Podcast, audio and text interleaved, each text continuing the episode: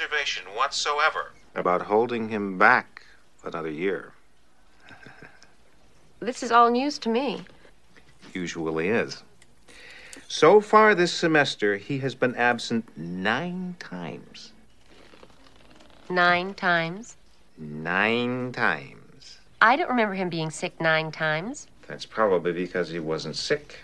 He was skipping school. Wake up and smell the coffee, Mrs. Bueller. This is Film Slab.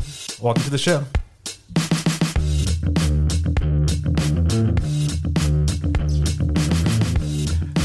So today we're talking about Ferris Bueller's Day Off, and I have two guests with me today. If you guys want to introduce yourselves in whatever order you feel comfortable with. My name is Jordan Garcia, and I'm uh, one of the hosts of the Criterion Cult Film Podcast. Um, and with me, as always, oh, like our intro.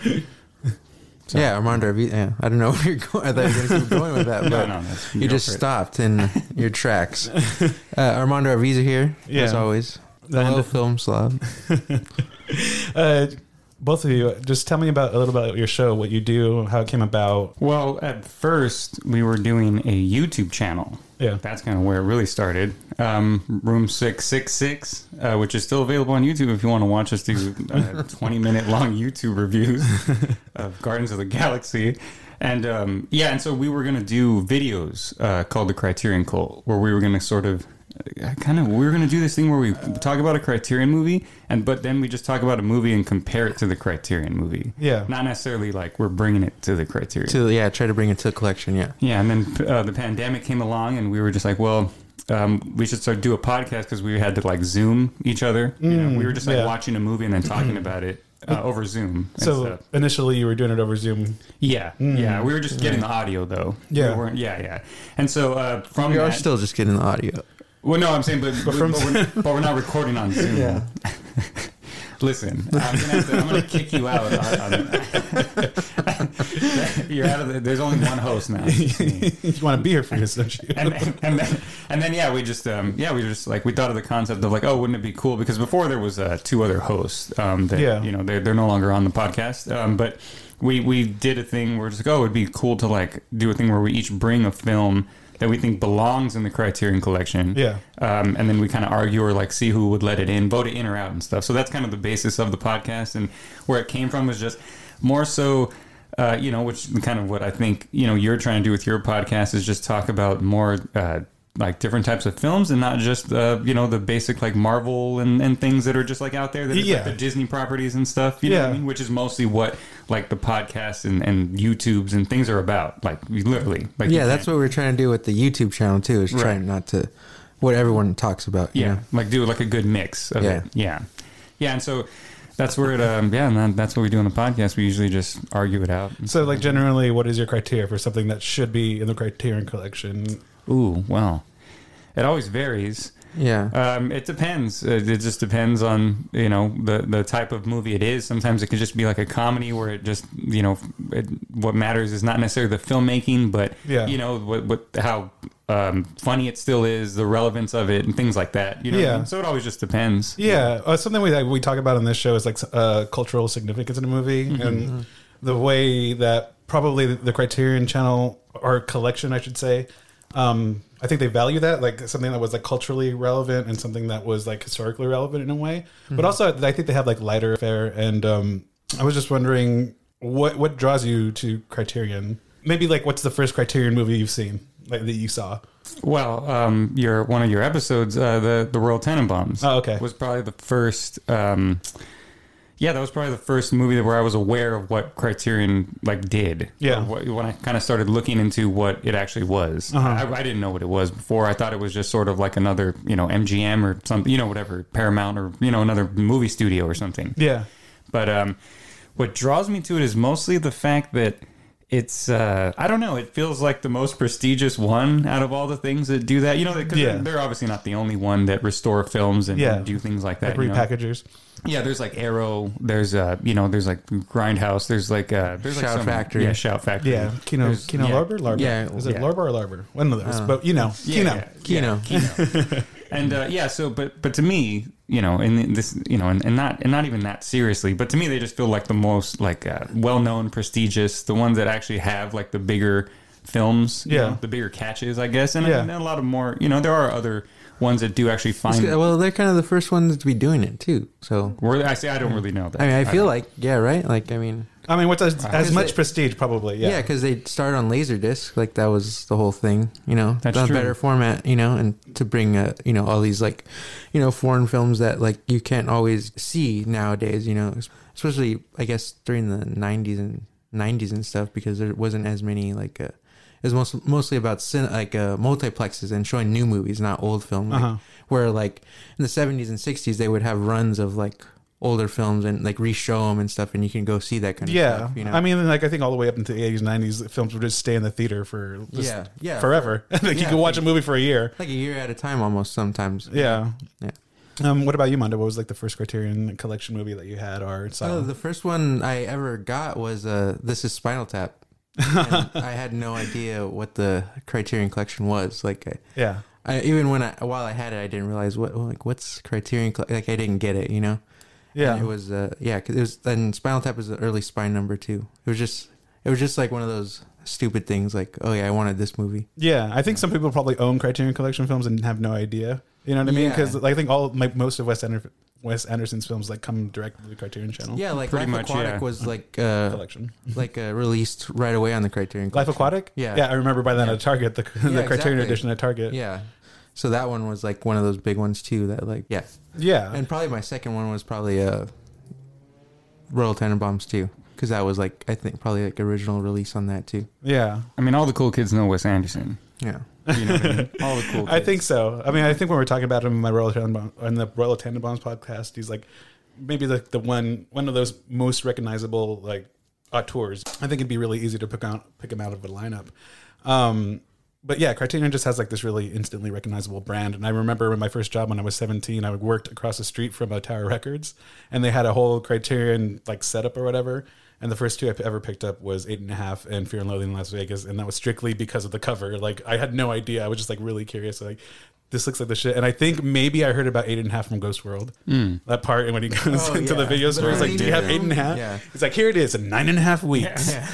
yeah, that's that's also another reason why, like, because of the the artwork on the thing is like something that made me just wanted to watch the movies as well. where Yeah. that- that's not always the case when you see like a, a DVD or a Blu-ray or whatever the case. Yeah. of a movie, you're just kind of like, oh, that just looks like a poster with like a big head on it. Yeah. or like seeing the artwork for certain things, you're like, oh, well, I don't, you know, especially back then when I first started discovering them, I was like, I have no idea what Fellini, what a Fellini is. Yeah. but I really like that. but I really like this artwork for Amacord. You know, Yeah. You know oh what I yeah, mean? that's beautiful. That artwork Yeah. for that one is beautiful. So I'd like I want to check that out. I want Yeah. to see what that's about. you and know I what think mean? it's especially geared toward people who are like into physical media because it usually comes with a booklet or something, and it feels like you're holding something substantial. Like it feels heavy. It feels worth the money. That you spent yeah, it really does, and it's a Yeah. lot. Yeah. Yeah, the Fear and Loathing one was like a really cool one too, because I had like the like art on like the plastic case of it, and Yeah. like, you know, it, from the box, like like the Like what a was it, slip the cover. lettering and like stuff like was on the Yeah. plastic part of it, and then it was just the Ralph Steadman like drawing, you know, even though he did the like lettering or like title art- artwork too, and like splatter, I guess. that he And, always and does. and all the um, the special features, you know, back then that's you know even as far as I can remember, I've always cared about that when I got a movie. You know, Yeah. when I got a movie and it only had like the trailer or something as a special feature, I was like pretty upset. Yeah, So it was nice to see like all these special features in these movies where it's like actual, you know, uh, re- uh, retrospectives of the movies from Mm-hmm. you know from them now at the time that they like restored the movie or whatever. you Yeah. know? Well, Oh, yeah, just the commentary was like always a the huge thing, commentary, you know? deleted scenes, the essays that they come with, I really Yeah. like. That's especially one of my favorite parts about those collections. Um, and I will like stupidly just, like just buy like the Blu-ray slash DVD, like the multiple format versions, just because like in my like stupid brain, heavier is better. No, that, that's those are the those are the best ones. Uh, seriously, those are the best. I wish that they did that for all of them like they used to. You know what I mean? Yeah. They used to just be able to you'd buy whatever and it'd come with the Blu-ray and the DVD. Yeah. Now now they don't do that. And uh, you know, and another reason why we started this podcast. Those Blu-rays are expensive. And we're hoping that they sponsor us and send us free stuff. yeah, we want to get in the closet. Yeah. Yeah, that would be fucking savage. You just go take everything off the fucking shelf. I wouldn't even say anything to the camera. I'm just taking this Yeah. closet. Just fill my bag and be like, all right, that's what I got. So, yeah. So you wanted to talk about Ferris Bueller's Day Off. I mean, obviously, like I'm curious why that movie. Just first impressions. It was made the year before I was born. I think you guys are a couple years older than I am. So I mean, you probably didn't see it when you were like two or whatever. But right. Yeah. Yeah. yeah, I'm sure you have memories. No, yeah. I mean, we picked it because, well, at first I was like, you know what? Let's be on brand, Mondo. Let's let's pick like some foreign film, maybe maybe even a Criterion film, something like that. You know, let's pick Yeah. something that's going to be like. But you know, we talk about kind of like serious subject matter a lot, and so we decided on something fun. Yeah, And I guess that's kind of yeah the main reason is that this is fun, but there is a lot to talk about with it. That's the thing too. I don't think it's just like a, a fun movie. Just like yeah, yeah, it was just fun to watch. There actually, I feel like there's there's a lot of things that go on in this movie that you can really dig into if you want to. yeah, for But- sure. And uh, but yeah, but I mean, just my my first impressions with it is just literally.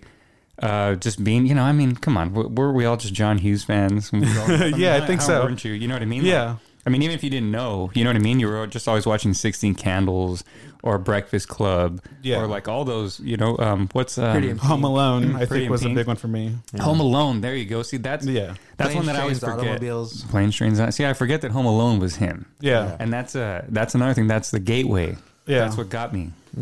And after Home Alone, I wanted to see, uh, I wanted to see like Home Alone, but he's got his day off from high school, you know.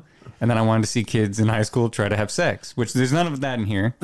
But you know, Were you consciously pursuing his movies after you saw Home Alone, or is that a connection you made later on? I, I don't think it was like um, like I knew that that was like the same guy. You know what Yeah. I mean? I just sort of knew that that. Um, uh, I don't know. It just felt like the same style, but not really, right? It feels like those '80s movies, but it's not. Yeah. like it does. It's not like some teen sex movie, or it's not really like this. But I don't know. It just felt like a nice gateway into this. But Ferris Bueller. I mean, come on. Who didn't want to be Ferris Bueller? Who didn't want to be Matthew Broderick?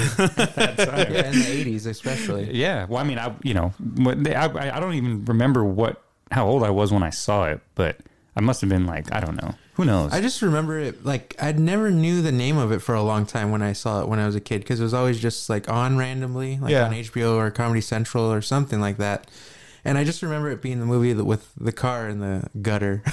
you know, like I never like I, it was like it, w- it took a long time for me to like um see it from beginning to end. You know, I always caught it like at the beginning and some or like in the middle or something like you know never like from start to finish you know and finally i was like what is that movie like and i you know I just figured it out somehow you know and it was i don't know it's that ferris bueller has always kind of been one of my favorite movies it's like one that you when you remember it, not just that you sticks forget it, with you, but you're yeah. just like, oh, I guess this is one of my favorite movies. Yeah. Even though I, it doesn't automatically go on that list because you you know.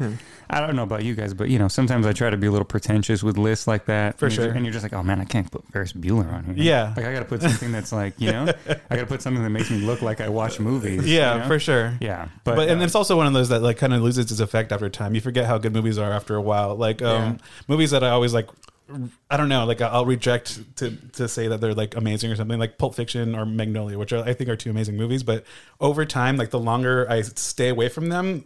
I forget how good they are, and I'm just like, oh, like uh, those are all right. Like I, I would never put them in, like my top three of those two directors, but I mean, like obviously they're amazing. I just rewatched Magnolia last week, and I was like, fuck, heavy stuff. But I think Ferris Bueller is the same way.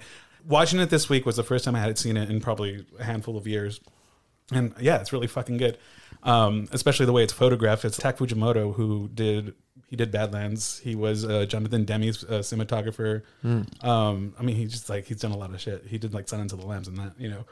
So there's like a really intentional camera here. Um, my first impression of this is like you're right. Everyone wanted to be Ferris Bueller, and it, it like this was the birth of like FOMO for me. Like for me in my head, like this is like what the fuck was happening when I was at school. You know what I mean? Like those shots of the city. Like every time I saw LA, the skyline, I was like something like fucking cool is happening there. Like I saw it in Ferris Bueller. Like there's cool shit happening there. There's some kid like like going crazy out there. yeah, but would you have gone to mu- a museum and stuff like that if you had the day off? As no, a not at teenager? that age. Yeah, right. No, I would have like what do- I would have gone to a Shakey's or something. What could I have, what could I have done? You well, know. that's where rooney would have caught you at Or- the shaky Yeah, or at the mall. I would have gone to the mall. Yeah. that's all you Yeah. can do is go to the mall. yeah, smoke weed at the park and then like Yeah. go to internet or some shit. yeah. I mean, I think it's since it's written by John Hughes, like he's like, you know, he has like a different perspective now, where like you know, like where you would have like yeah obviously like Rooney thinks the kids are gonna go to the pizza place or somewhere downtown Yeah. but they're like up like uptown kind of like you know where they're like experiencing these other things and can kind of like uh, reflect on life and what like Yeah. this movie is kind of about like you know it's them kind of like reflecting like a little bit like what's gonna happen after high school or what are we gonna do with our lives like do we want to be these yuppies pretty much Yeah. after you know is it do we have to get married i don't know that's like a big question i think too is like is marriage you know do we just do it because we're told to do that and that's what happens in life or Uh-huh. do we decide to do something else you know You're saying they like you think that they're discussing that in this movie? a little bit yeah like Well, he does ask her to uh, yeah, he asks her to marry her, and then Cameron has that different like point of view where he says like, "I'll give you two reasons: my mom and my dad." Yeah. you know they're like awful together, but they're still married, and like he sees that, and even Ferris sees that because he's like, "Oh, Cameron living in that house like when he was a baby, like that must have been crazy," you know, like Yeah. it's it's not his family, even though he's, he Ferris says his family's kind of quirky or weird, but you don't really see that they're just like maybe a little a, a little overbearing parents Mm-hmm. I'm extremely stupid. and, and really really terrible to their daughter where they don't believe her in anything you know like she's just Yeah. like they just write her off like Yeah, completely and, you know? and the father obviously doesn't know what his own son looks like uh, when he sees him in cars out in the streets. Hey, that br- disguise was spot on the beret and the if there's sunglasses a young guy running up the street next to your car, you're gonna wonder why. And there's no way you're just gonna look at him and be like, "Hmm, he kind of looks he's like too my busy son." he's Hmm. too busy being a yuppie he's trying to close the deal Yeah, he doesn't want it's- to beat he doesn't want to beat a dead horse his parents are fools. Do you find this movie to be relatable? Because I think there's like a lot of class stuff going on here. I mean, obviously Ferris Bueller's like really well off. He has like a, a room full of like this technology. He got a computer for Christmas and stuff like that. And I know there's like a lot of discourse around like, is this movie suited for today? Um, yeah, like do, do you still find it relatable? Like, do you find that alienating? Do you, you know, what is it saying to you now? I've always been rich so I don't, I don't find it alien, alienating at all Yeah, No, I mean, um, well, to me, it's more so, and you know, obviously, we'll, we can get into that point later, not so much now, but Yeah. to me, it's obviously more so about Cameron than it is about F- Ferris. And Yeah, so for sure. I can relate to that more so than I can this rich kid who just gets to do whatever he wants. You know, Yeah. he's the devil. That's my theory.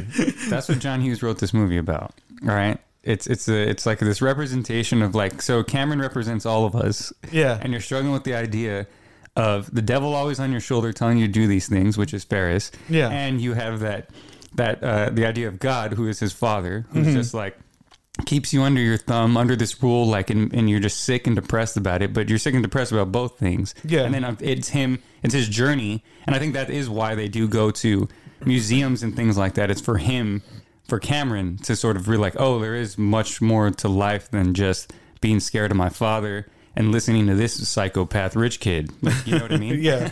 like i like I, I could be my own person and follow my own things and, and my own journey well, you know what i mean Cameron's So- rich as hell too yeah. I, And- I feel like Cameron might be more rich. but he doesn't act like it though.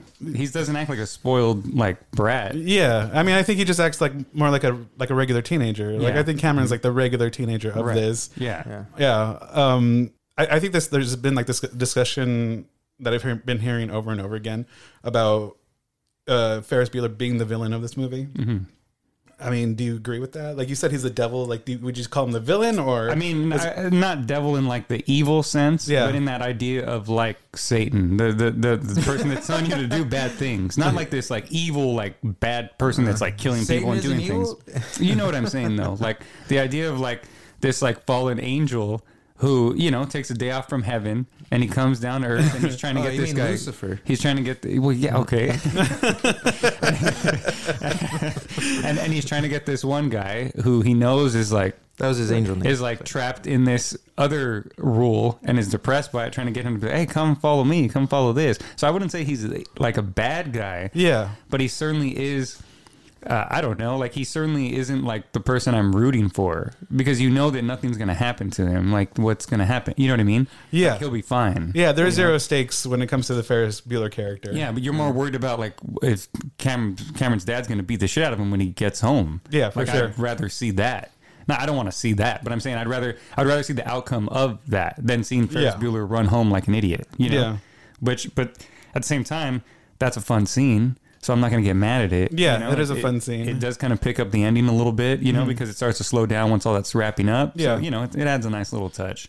But it would have been nice to just follow Cameron the whole time, you know, like to actually see for sure. like what happens to him. But that that's why I, I think it's still relatable because people can really see that like themselves in Cameron more so than Ferris Bueller. Yeah, and I think uh, people are willing to indulge in the in, a, in the fantasy of like having or being a Ferris Bueller, you know. Right. And I think really this is this movie could be just like Cameron fantasizing. Yeah. Yeah, in a, in a certain sense. Like him making this up just so he can like that's how he like all right now yeah, I'm gonna he's still in bed. Yeah. Sick. Yeah. but he's just finally realized no I gotta like do something. But yeah, I think Cameron's character is like closer to like truth. And if we had, if any of us had a friend like Ferris Bueller, I'm sure we'd like be all depressed as fuck. You know, nobody is that really like in, in inhib- in inhibited. Yeah. Um, uh, do you guys want to talk about like some scenes that really stand out for you in this movie? Um, either of you who want to go first? I can go first. Yeah. Um, You know, I mean, just to get into the sort of the thing that we're, that I was talking about, in that um, you have Ferris Bueller representing Lucifer. Yeah. and uh, you have kind of uh, it, it like Cameron's dad, um, school, just authority in general representing God. Yeah. Then you have like for me, like Rooney represents sort of like priests and preachers and things like that who try to Hmm. um, put the word of God on you, but more so make it seem like if they're the gods, if they're the ones that you need to listen to, and blah blah blah. Yeah. And so there's like this scene where literally he's talking to his secretary and he's talking about the dangers of Ferris Bueller as if it's like Satan. Like, you know, he's got disciples. He says that, like, we, we got a bunch of Ferris Bueller disciples out there. We can't let them get reach these kids. Like, we can't let Satan, like, poison these kids' minds and then they're going to do whatever they want. You know what I mean? Yeah. So that like scenes like that, like that specific scene, just especially the way he said, it, I know that's just like kind of a funny thing to call them disciples, right? But Yeah. I feel like there really is a reason why that's there, why he says that specifically. You're referring you know? to the scene where she says he's a righteous dude? Yes, yeah, Yeah. yeah, yeah. What is so dangerous about a character like Ferris Bueller is he gives good kids bad ideas. Uh-huh. Last thing I need at this point in my career is 1,500 Ferris Bueller disciples running around these halls. He jeopardizes my ability to effectively govern this student body. Well, makes you look like an ass is what he does, Ed. Thank you, Grace. I think you're wrong. Oh, well, he's very popular, Ed. The sportos, the motorheads, geeks, sluts, bloods, wastoids, dweebies, dickheads. They all adore him. They think he's a righteous dude. You know what I mean? Like it's there for obviously for comedic effect, and that's wording to like just be stupid, you know. But I feel like there really is a reason why he uses that word. Like these are like disciples of Ferris Bueller, you know? Yeah. because it's supposed to like I think represent that. Like, and then also, you know, this is just uh, a cherry on top of that. Rooney, what's his name? Jeffrey Jones. Jeffrey Jones. Jeffrey Jones. Yeah. Guess what he turned out to be? A pedophile. Oh, really? Yeah, they found a bunch of child porn on his computer. Oh, fuck. And guess what most priests uh, turn out to be? hmm. Kind of a crazy connection there. I don't know. Was John Hughes ahead of the curve? I believe or so. Some metal, some meta level shit here. That's fucking crazy. I had no idea. Yeah. I feel bad for like being. I was sitting there today. I was like, he's really good in this.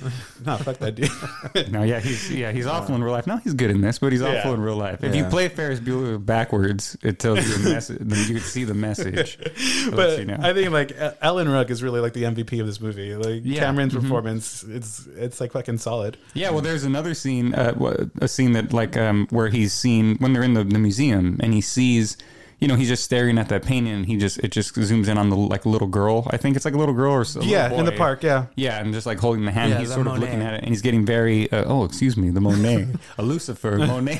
well, that's the whole thing. Like, you Yeah, know, yeah. it's like that's like that's the whole thing with Cameron. He's like looking at everyone else, like causing like feels that causes his problems. His father, Uh-huh. Ferris Bueller, like you know every like you know, and it's him looking.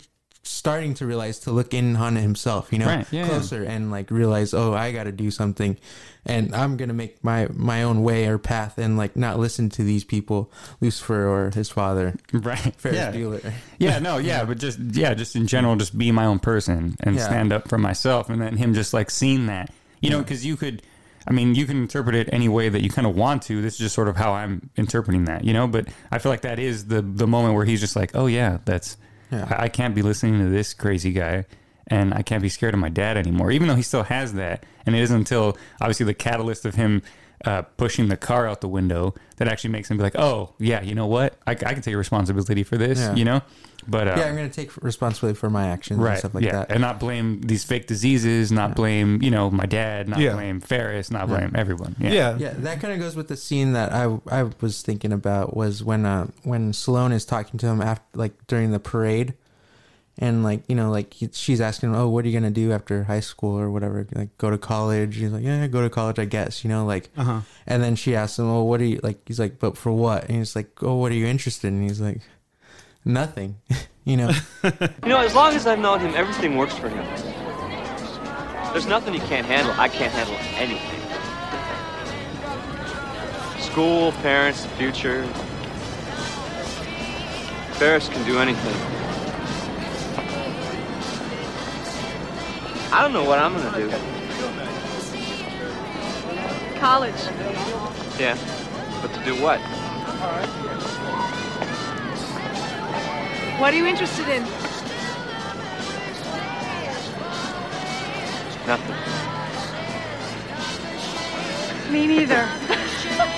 that's like I don't know. I feel that's a lot of people. I mean, that's uh, that's me still. Like, uh, what are you interested in? Nothing. I mean, Yeah. I, am I'm interested in everything and nothing at the same time. You know, like where it's just like I don't know. I guess maybe you still have to like look deep inside yourself to realize what you're interested in or what you really want to do, and like stop bullshitting yourself. You know, and he's still like at that moment still bullshitting himself, obviously. You know, and like going to the museum and like realizing like pushing the you know, kicking the car over like accidentally, you know, it's all that stuff like can come to like a culmination of like, oh yeah, I really, really need to like I and I can look at myself and do something about this and it's not everyone else's problem, it's my problem, you know? Yeah. And stop making uh, everyone's problem my problem too, you know, like Yeah, Also a style I- icon. Who? Cam- Cameron. Cameron. Oh yeah. I mean, you know, I don't. I don't think a lot of people back then were wearing uh, hockey jerseys just like that. You know what I mean? Yeah. Like, unless you were like a super crazy hockey fan, and then he's got those nice like loafers on um, and his nice uh, khakis. Anyway, Yeah, it's got no, a I style especially no, I especially like the outfit where he's wearing the suspenders with the green shirt and Yeah. pants. Like, like he looks fucking great in that. That's scene. what I'm saying. Everyone looks like that now. True. Yeah. Uh-huh. Like, everyone literally looks like that. I, try, I would. I try to look like that. Yeah, Uh, but yeah, there's like a there's a search for like uh, identifying yourself, and like Cameron is unable to speak for himself. Like he can't stand up uh, for Fa- like tor- uh, like against Ferris. He can't stand up against his father, and I think that's the painting is like he- it gets it it keeps on zooming into this painting until it's just dots, you know, and like he's unable to like find himself. And I think it's because of ex- his anxiety. His anxiety is what has like defined him through this whole movie.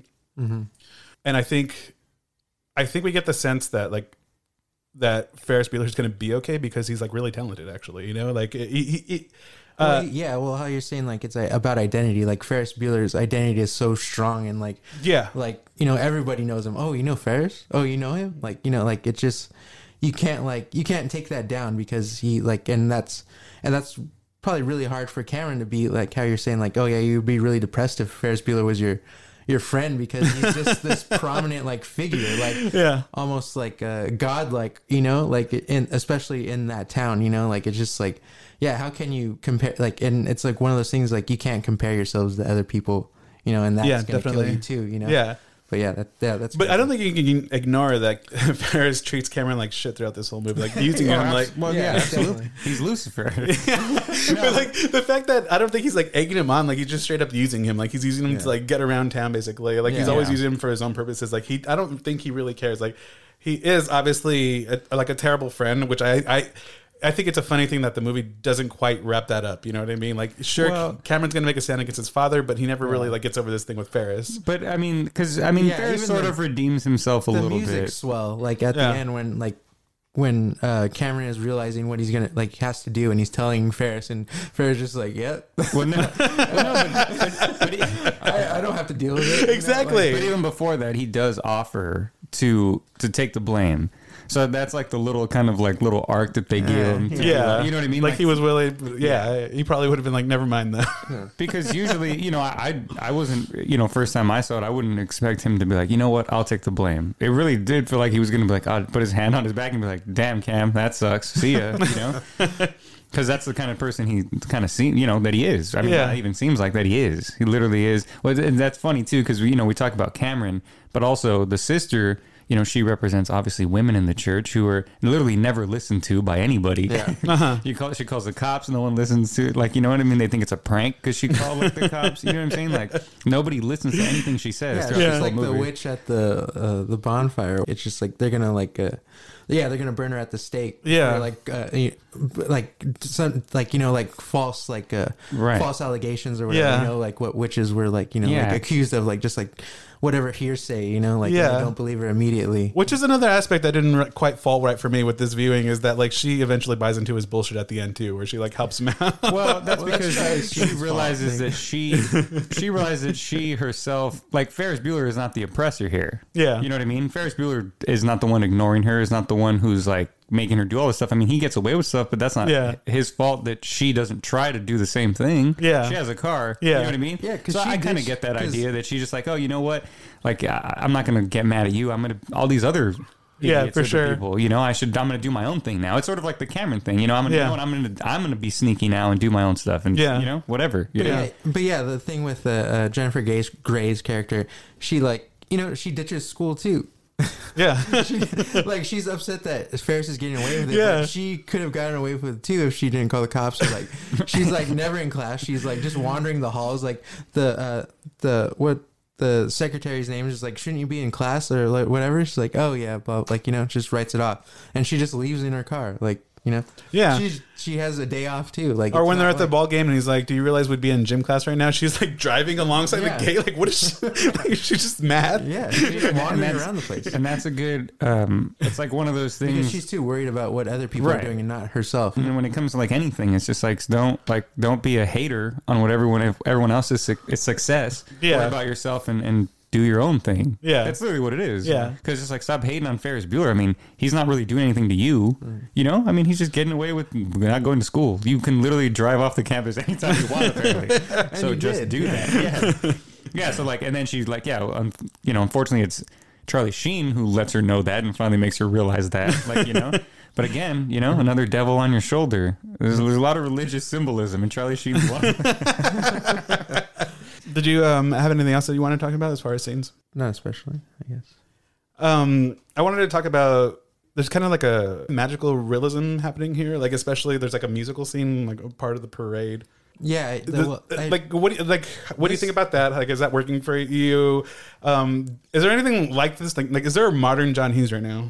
I, I know a lot of people like copy what he does, but I, I don't know if people are like doing what I don't he did. nec- I don't think they s- like really um not that aspect of what you're talking about where it's kind of like like none of it's none of this seems impossible but it kind of does in a in a weird way especially in this world I guess now to Yeah. think, you know like uh, when you're a kid seeing this this is like oh this is all this can happen this is going on you know like how Yeah. you're saying when you like when you look at the city like oh yeah that's what's going on over there Yeah. right now like "Oh, Yeah. I'm missing out you know?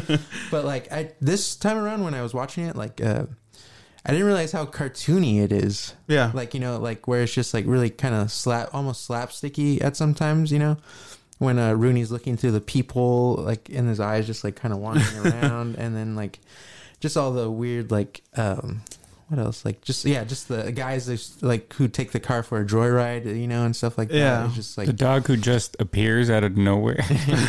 Only when Rooney's Yeah. around. yeah, it's only like yeah for like uh, for like uh, movie sake, you know. kinda yeah, like- there's also that scene where they're standing right behind uh, Ferris's dad outside of the restaurant, and Yeah, like exactly. Hmm. obviously they're like right behind him. yeah, he's over him. Yeah, Yeah. Um, yeah, I just thought that was kind of interesting because he kind of he does it on mo- a lot of his movies. I think most of his movies where there's just kind of an uh, an element where you have to like suspend your disbelief. yeah, Um, and I think this happens in Home Alone too with the guy who like shovels snow and stuff like that, or like the fact that a kid can like booby trap his house. Right. yeah. Yeah. Or just even that, like a lot of things, you know, like, I mean, and then most teenage movies take place like in the hallway. I mean, there's never enough time for you to do all that stuff in between classes. and everyone's just always leaving and doing stuff, you know? And I'm just like, it wasn't that easy just to like walk out and like just, I mean, it kind of became sort of easy once you figured it out, but Yeah. you know what I mean? It was, it just seems like kind of weird that that always just happens. Yeah. Like things are just happening in the hall. Someone can just go to the class and be like, hey, come out of class. And like they just get up and walk out, you know? yeah. This is the West Wing, thing. Yeah. I kind of love how he only had like nine absences, and that was like supposed to be high. but it was only for that semester. You know, like, Yeah. It was like in a short period of time that he had those nine absences. I guess. you I know? mean, like this. I think this movie. like I said, it kind of shook me and like made me feel I was missing out on things. I would ditch class a lot. I think one semester I had like 36 abs- absences in classes. I was like, this guy's pretty, he's doing all right. But it's also one of those movie things too. He's like, "Oh, I got a test," blah blah. blah. Like, you know, like, did you really care about tests when you were in high school? I mean, I didn't. I didn't. You know, 'Cause Yeah. I didn't study yeah, for them. I, I guess it never like test wasn't anything that worried about. It was always like homework that worried me. That I was like, oh man, I didn't do that homework. I never Yeah. like cared about. yeah, that tests. shit was stressful. yeah, but but in terms of like the like, as you- what you were asking about the like a modern John Hughes, I was trying to think if there might be one, but I don't think because most of his stuff is like it, it really does kind of um, it's able to look at um, what not necessarily high schoolers it's like that that in between right it, it's more so when you're out of high school that's kind of how you are like in high school yeah you are like a horny little weirdo and like all that stuff but but like not so much in like there isn't like the you know you're not always like scheming like to get laid and stuff you know what i mean it's just sort of like natural that you meet someone at a party and then it happens you know what Yeah. i'm saying there's no like you're not like like climbing up ladders and looking in windows and shit like that you know like or like yeah all this weird stuff so but but so but at the same time he, but when you do get out of high school you know you are kind of not doing that stuff but you you are do- really scheming. yeah, you are start. You do start to scheme. You do start to do think that way, and and you know, I'm, I'm not saying that's a good thing. That's obviously a bad thing. Yeah. But he captures that kind of idea, especially you know, on both sides, women and you know, men, like uh, or young, you know, men and women, Young Uh, people. young people, Teens. Uh, 'cause- yeah, because they're not teens, obviously. I mean, there's no way Judd Nelson was ever a teen. Uh, you know, Emilio Estevez has Well, never yeah, been well, a teen. Cameron is like 30 in this movie. yeah, exactly. Is he? His actual age is like he's 30. Oh, okay. I mean, in Yeah. real life, like the actor's age. Yeah. That's what I'm saying, and that so he he. I don't think there is anyone right now that that captures that. You know, that can capture that kind of in between. I mean, maybe super bad a little bit kind of was that, Yeah. but uh, But not the same as But not like, the same. Fair. Yeah, it's yeah. yeah. Well, I just mean like John Hughes Yeah. in general. You know what I mean? Like to catch that to kind of capture that vibe. Like there's because there's heart in super bad. You know what I mean? Like, Yeah. it's not just some goofy ass comedy. Yeah. So, but that. But they were scheming. they and I were think he, scheming. I, I think he talks about like embarrassment a lot, and like falling embarrassment, and how like Right. treacherous it is to be a teenager. And, and like an outsider in a way, and how and how any kind of teenager that you are really is, you are like an outsider. Yeah. you know what I mean. Yeah. Mm-hmm. Even if you're like a popular kid, you're still like you know you're an outsider from the outsider's perspective. You know what I mean? Like you're always not allowed in somewhere. Mm-hmm. yeah, you for know? sure. Yeah. and I, I- I think you feel that like uh, exponentially when you're a kid. Like everything just seems exaggerated. Like you just I don't know. You have to be every place, and like being a teenager is fucking depressing. I think the closest thing that we get to this is like uh, in modern filmmaking is probably Lady Bird. Yeah, yeah, I think can see that. Yeah, I think that's like pretty close because. uh, uh, just like of the honesty and like uh, when she like listens to Dave Matthews, you know, like that, that's like honest and like nobody wants to like admit to it or something. It's like this like the silly shit that we did when we were in high school, you know. the silliest thing you ever did was listen to Dave Matthews. I mean, like that's like I don't know. It's like It's funny. That's like that, that's that's when you're just like blasting Dave Matthews and your mom opens the door and you like turn it off all fast like it's like oh shit. like it's bad. like if you're like, "Oh, just do homework, just do homework. it's like yeah, it's it's an impending shadow of being judged at like every angle. You know, I think Yeah, you yeah. like feel that constantly when you're in high school. Um, speak. Well, this was in middle school, but um, I I watched this movie a lot in middle school. I was your brother was actually there. Stephen was actually there, and we were in a science class together. And the teacher would constantly play this fucking movie. Like she would not stop. It was this and Austin Powers like back and forth, like in middle schooler. she wanted you to ditch school and get laid. she came i remember uh, after one summer she came into class with a broken leg and she had broken it in the the pit for limp biscuit at at woodstock 99 Oh wow! wow! Damn, that's crazy. That's great. I thought you were gonna say like trying to get tickets for the spy who shagged me or something. well i know at the end of your podcast you um, you decide whether a movie should be in the criterion collection yeah. Mm-hmm. um let's have that discussion okay. yeah like talk about why and maybe if off the top of your head like if you have a pairing for this if, i don't know if you thought about that but um yeah uh, Didn't think of a pairing, but yeah. No, because I think this movie is in like a special tradition of movies of movies that take place in one day, and I, Oh yeah, for sure. and I think yeah, uh, I mean there's probably a few of those on the Criterion. Like yeah I- Days and Confused is one. Oh yeah, definitely. And then, um, I mean, it's to kind of be like lazy, you can pair it with Breakfast Club because that's another. nah, that's la- that's too lazy. Yeah, And that's, a kinda- one day film. Though, Do you think too. this movie's That better is than one Breakfast way. Club? Oh yeah, Yeah, absolutely. Yeah. Oh, Uh-huh. the rest breakfast Club is awful. Well, I Yeah, think, okay. I think this is more of um like a just a better structured, um, entertaining film. There's a lot of lulls in like uh, Breakfast Club and Yeah. like um and Sixteen Candles, and then you know there's a lot of horrible uh, racist tropes and, and just like a lot of like bad jokes.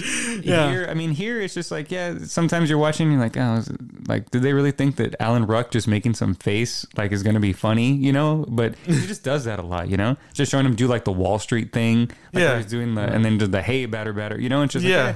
But I don't really need like big comedy moments because Mm-hmm. it's just I'm fine with like the story and the characters building.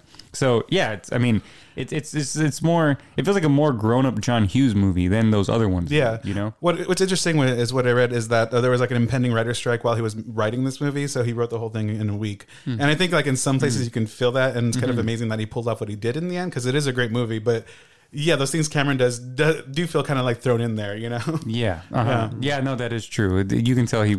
I mean, because he is such a like a. a, a he probably writes so much that he just like was like, yeah, I'll just write Ferris Bueller's Day Off. Oh, yeah, Like, for sure. Boom, like there it is, you know. And especially because again, Ferris really doesn't have any kind of arc. He is just Yeah. that guy. Like, you Yeah. know? I mean, he has that little, again that little one, but it's not really anything. Yeah. so that's Well, crazy. yeah, it's it's the sister and uh, Cameron that Right. have the art. Yeah, I don't. I don't see him as just like an actual character. I just see him as a manifestation of like you know, des- like this desire uh, to be s- bigger, to be Right. Mm-hmm. like a scene. You know? Yeah, it's Yeah. like it's just like the like the spark for all the characters around him to do well, at least Cameron and his sister to like do something. Yeah. Like to just get off their ass and stop complaining and be because he doesn't complain. He literally is always like, Oh, like, hey, I'm happy. Like, you know? Yeah. Like, hey, like the sun's shining, let's ditch school, let's you know, let's let's steal a car. let's go, get married. Take take a reservation at a restaurant. How? Like, I was like, how the fuck are they paying for this? Like, I mean, you know, rich. Yeah, yeah, Bill's got but money. even then, it's like, why the fuck does he have? He has like he has like a pile of cash in his pocket. you you heard his dad. You know you gotta you gotta invest. You gotta put it. You gotta. Wait, he's just saying like words at that one point. Yeah. Like, he's just telling him he's like you gotta invest. He's like if you don't go up with stocks, they're gonna go down. It's just saying- Yeah, just it's like, just saying yeah, like you have to basic. BS. like, yeah. yeah, I think actually there is. I think interesting comparison to how people turn out with like parental love, you know, because like parent, like Mm-hmm. obviously Ferris's parents are like very nurturing. They believe all his bullshit. It's like a a, a sort of unconditional love, and he turns out to be like a brilliant person who's like Yeah. thriving, you know. So why wouldn't like he believe that ev- other people were gonna believe all his bullshit and stuff? Like Yeah, that, and yeah, for as sure. nurturing as his parents are to him, you know. yeah, Yeah, and then uh, yeah, when you're first introduced um, to Jeannie, right? That's the sister's name. Yeah, yeah. Uh, when when she first walks in, they like the mom literally looks at her like, "Shut up! Like, what are you doing in here? Like he's sick, you idiot! Don't you see? Like, you're worthless. Get to school. Like it's such, and then like that's why you see she has that animosity towards everyone. Why she's so like angry and Yeah. so because like she just gets that from everybody around her. And yeah, yeah, you're right, exactly. It's just, and then Cameron too. He obviously is dealing with a, a broken home. Yeah. you know, and so that's why he's all broken and messed up. You know. And then, you know, the girlfriend, um, she's really good in it, but unfortunately, she doesn't really have much of anything. to Yeah, do. yeah. uh, She has like such little to say that I don't even. She has like an accent, right? she does. And And I Mia d- Sarah is her name. I think she was just like what a model or something. know. I think she was. just I don't know if she's like an actress, actress. Yeah, Because when but- she's talking to Rooney at that one point, she sounds like she has like a weird English thing going on, like Yeah. an accent going. yeah, on. I think I probably didn't notice that until much later on. Like that's how little she has to say in this movie. Right. Yeah. Yeah. Unfortunately, yeah. She's just sort of there to just be like the girl for Yeah. like for Ferris to be like, yeah, this is the girl I like. yeah. And that, and you- and obviously he doesn't even like her that much because he's she's never met his parents because the dad didn't know that that was his son's girlfriend in the car next to him in that scene when they're in Yeah. Mm-hmm. the- you know like that that was kind of weird for me where I'm just like, well. How much you're gonna marry this girl? You haven't even introduced her to your dad, like you know that's that's crazy. I mean, I wouldn't marry someone that didn't know my dad. yeah, this you know? impulsive psychopath. Yeah, that's wild. and then she was like flirting with him. Who knows what kind of crazy relationships? Oh they're yeah, he gonna was get licking in. the glass. Like, The dad's an idiot. so, what do you think? Is it in? Is it out? I, I think it. I mean, like I was. That's why I said it, it feels like his more mature film because I think that's why it belongs in there. I don't want to see uh, Sixteen Candles. I don't want to see all those movies, even those you know they're fine, whatever. But Ferris Bueller is, I think, like his crown jewel. If I was gonna say what his best film was, it'd probably Yeah. be this for me. And he only directed a few of his movies, right? Like it was. He wrote a lot of stuff. Yeah, yeah, mostly. he wrote mostly. He wrote mostly, right? But like he only Yeah. directed a few of these. Mm-hmm. Like uh, he directed this one obviously, and then uh, I think Curly Sue and which did he do Breakfast Club He or did. Sixteen Candles or did He- he, do he both? did both, of yeah. them? Oh, he did both. of them, Mhm. Yeah. yeah, I guess so. But yeah, this is just one of those movies that where like it's yeah, it's beautiful to look at, and it's like you know, like I really do think it has a message of like, like you know, of what was going on th- at the time, like you know, this yuppie culture, of just like being like you know, like wanting everything, you know, Mm-hmm. and like trying to obtain everything and like all that kind of stuff, and not what was that the me. The me time or whatever I forget what it's called, like you know, What? like where like everyone like is trying to be an individual, like you know, Mm-hmm. and that and it's really and it's focused on that because Cameron and Jeannie aren't like are are struggling with that Mm-hmm. and be, being individuals and like and and Ferris is such an individual that it's hard to like escape his shadow, you know, Yeah. that he casts over everyone. And they finally like kind of get out of that and realize that it's that yeah, it's more about myself than anyone else, you know. Yeah. And that's that, that's one of the reasons why I think it's such a good film and it should be in the collection like why like uh, Criterion should pres- preserve it for sure, you know. And- Mm-hmm. yeah, and And it- I don't think people really look at it that way. I mean, there probably are some people, but not everyone. there would be like a lot of good essays, like you know, real film critics, you know, not Mm-hmm. us, I guess, you know, Yeah. talking about it and like really like explaining like you know the the cultural significance of Ferris Bueller, and right, or, probably, like- or- and also really get into more so like because you know you, we, you did kind of mention the cinematography and stuff, but we didn't really get into like that because it's something that is so good that you don't notice it. You know what I mean? Yeah. you're Yeah, yeah, just I like get what you're you're saying. just going with the movie that you're not really like noticing the shots that they're using because you're just so like everything around it is fine, is 'cause good. Mm-hmm. it just you know? flows so well. Yeah, like it flows it's so like well. yeah, it just doesn't like nothing feels like uh awkward or anything like you Right. know like no where like where cuts you would or no, know yeah, that- no Yeah. angles that feel out of place. There's nothing like you know you, you the point of view of him like sleep you know him being on the bed seeing Mm-hmm. his parents you know Yeah. Like, cool things like that that he didn't need to do that he did or just the and whole that thing helped. him talking to the camera like you Yeah. know the fo- breaking the fourth That's wall. another thing. Well, yeah, he's a it's, this is like psychopath. one of this is like one of the first, right? Like We were I thinking- mean, come was on, we all talking- talk to ourselves, and that's like him just talking to himself. You know, sometimes I look into So- the wall and just say things. yeah, and have like these bullet points on the side. of it. Yeah. but no, yeah, that I think it's yeah, I think it's one of the first ones to do it a little differently than everyone else because we were watching the uh, the Siskel and Ebert review of Ferris Bueller. Yeah. and uh, they talk about Woody Allen doing that and stuff. You know, like talking to the camera. Oh, and, like, okay, yeah. Uh-huh. having like this a monologue with the audience. You know, and addressing them. You know, pers- like personally, and yeah, I think.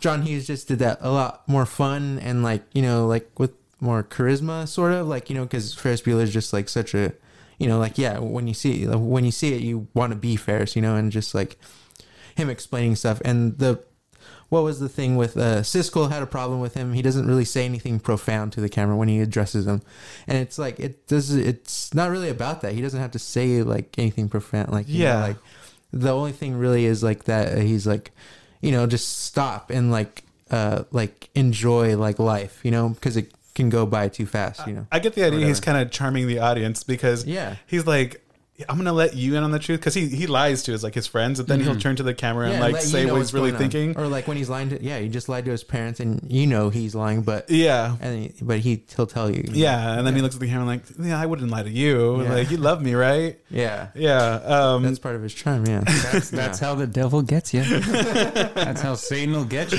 i did it but there is some really great cinematography in here, and I think two of the biggest scenes are um, when they're standing on top of the Sears Tower. And Oh, when I was kind of noticing the way that it, it's shot and set up, it's like it's set up so that you're feeling something different from like each of the characters, like how they feel about being like high up in, in a building, you know? Mm. Yeah. Uh, like obviously, like Ferris is looking down at the city, like he wants to conquer it. Uh, Sloan is all like, oh, how, how peaceful it is, and like honestly, like Cameron's looking and he's just like, he sees his dad yeah, looking at- and he's yeah. anxious as fuck. yeah Okay, now, lean forward against the glass like this. Oh my god. Isn't that great? The city looks so peaceful from up here. Anything is peaceful from 1,353 feet. I think I see my dad. We got a lot to do. Let's go. Shit. Son of a bitch is down there somewhere. But if you if you like kind of take that scene apart, you can see how they framed it in such a way so you get all three of these emotions from like a single scene. And I, I think that probably the most f- famous scene for its cinematography is the one when they're in the museum. And oh yeah, yeah. When Well, they're, they're looking at all the paintings, like yeah, and that's what I like uh, in this movie, um, which I think might be a little different from like a teen movie. I, I guess you can call this a teen movie. Is that they, they take the time and they actually show you the art pieces yeah, and how, how beautiful it is and there is a level of, uh, of detail and patience in some of the scenes like uh, when ben stein's in the class the, that scene where it shows like all these students and ben stein talking in the Mm-hmm. background like that one that scene goes on for a while like they let you sit with that for a while just give you the idea of like how bored these kids are um, and i think that's like Yeah, pretty that's, significant that's a good way to uh, put it. Like this film, I think that's another reason why it belongs in the collection because it's a little more patient than his other films. Yeah. Like it literally takes its time to do these things. It's not just like run and gun. Like you know, it, like it, like you said, we, he doesn't do what what a normal teenager would have done Yeah. on their day off. You know, like they would have showed like in, an, in a lesser movie, they Yeah. would have showed him like. Try to like break into the, the baseball stadium, and do all these like wacky antics to get in there and be chased around and do all this stuff, you know, like try Yeah. to buy a beer or something, you know, Yeah. or get someone to get him a beer. It would just been like too much, and that one's just like a very normal, simple. That's what how people act. you Yeah. know? like he just they went to a baseball game and they're just having a good time, you know. Yeah, I mean, it expects you just to go along with it, which is I like, think kind of great, and it works out. Like they, like realistically, I think that they do like a week's worth of activities before three three Oh, p.m. Yeah. yeah, there's no way you can do all that. Like, I've been to Chicago and I've done all that, and it had to be like four days. Like, you know, to like to go to that that building, to go to the museums. I went to the zoo. I went to yeah. the, Just a going to a game. baseball game is Yeah. like what? That's like a whole day. Yeah. yeah. Yeah. Well, you know, it's a movie. Yeah. And again, it takes place in this weird uh, purgatory in Cameron's head where he's trying to figure out if he goes to God or the devil. so nothing's real. It's all fake. Well, Oh, there it is. Do you have any last thoughts? Um, my yeah, last. trouser snake. oh. you wrote that down, huh? I did write that down because it was like weird, really weird that she called her brother that. It's like too like uh, that's kind of Trouser disgusting. I mean, it just means dick. Yeah. No, but he's just still, a but dick. it Yeah. Just the no, I get you. the wor- those words together just like make it a little more like uh, Yeah, kind of. That's a lot. all feelings towards Ferris, like you know this weird like you know incest thing going on. But you know, Well, there is a lot of hints towards that, you know. Is there? the Sloan kind of making out with Ferris, him thinking that that's how the family rolls. Oh yeah, um, oh, yeah. That he The- disregards that so easily is kind of strange. yeah, yeah, that, So that's how it is in that family. Yeah. like what? Well, my final thoughts and my final argument for this movie to be in the Criterion Collection, even though that's not what this podcast is about. but No, I'm let's still- do it. Is it spawned probably one of the, if not the, well, I guess there's no doubt, but one of the greatest uh, pop ska bands in history, Safe Ferris. and if we can't get them on the Criterion Col- comment, uh, Criterion Collection commentary, then I don't see the reason why. Why would- why would we even do it? You know what I mean? A whole commentary just with Safe Ferris. Yeah, like they explain like why they took their name from there. and it's just gonna be them. Well, there was the billboard, and that was we saw that. and Yeah. that looks cool. And then boom, that's it. Then we get an essay, we get good stuff. But no, but Ferris Bueller, I think, needs to be looked at in a different light. I feel like a lot of people they do like it, but Yeah. they don't. They don't see it as, as fun as all those other things. you know, Yeah. as all those other films, like pla- even planes, trains, and automobiles, everyone loves, and that one's kind of it takes its time as well. That one's for like a- sure. you know, that one you yeah, have to that one's a kind of pretty really- slow movie. yeah, yeah, it's still and a lot of good. people love that one. Yeah. but I feel like a lot of people do like Ferris, but they're more they're more so going to lean towards like um, Sixteen Candles and all that. No, lean towards Ferris. Take a day off and that other stuff, and come with Ferris. Vote Ferris. Save Ferris. and uh, yeah, because it's uh, it's more. kill Ferris. It, it's just it's, it's it's there's more to it than what people think, you know. Yeah. and, and I feel like a lot of people don't realize that. Yeah, They- because they I think haven't we've seen gone it all. over a few of them. Hopefully, Yeah. people listen to us and like Yeah. g- gets at least one of those things out of it. You know what I Yeah, mean? yeah. Guys, I think it's like pretty obvious when you watch it. Um, I think people like it because of the gags, like like in that Bueller and Bueller part. Like I don't know, people or do like like that shit all why, the I, time. why I liked it.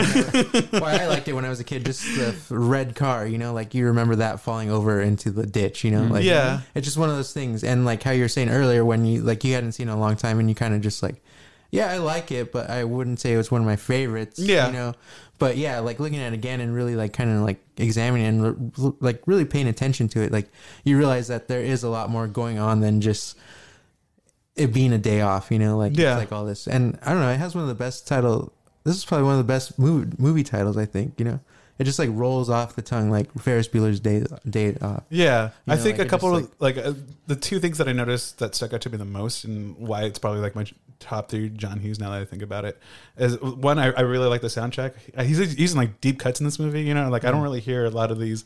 Um, bow bow. Yeah, I mean, I think that this movie popularized that. You know, um, I mean, that's not one of my favorites. I actually, That's a It's one deep of the most cut. popular. I really, I really like uh, the the the big city song when like they're first showing Chicago.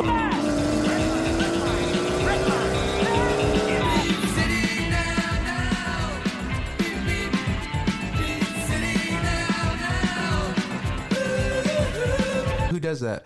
Do you know? Uh, Um, fuck. Because that, because that, that song stood out to me. Like, Well, the that's whole thing, I something- think the- it's the kind whole- of something Jonathan Demi might have used I think in one of his. Oh movies, yeah, you I know? think it's like Flower Pot Men or something like Uh, that. the whole thing was scored by the do bow bow guys. the do do do bow bow.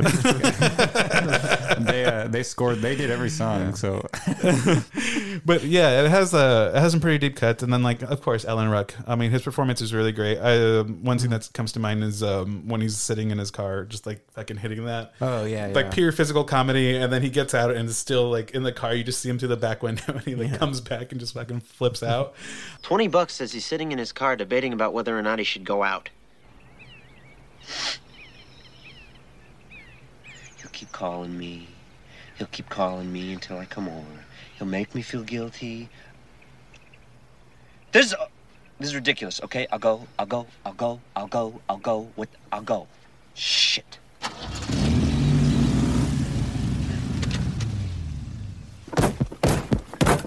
God damn it!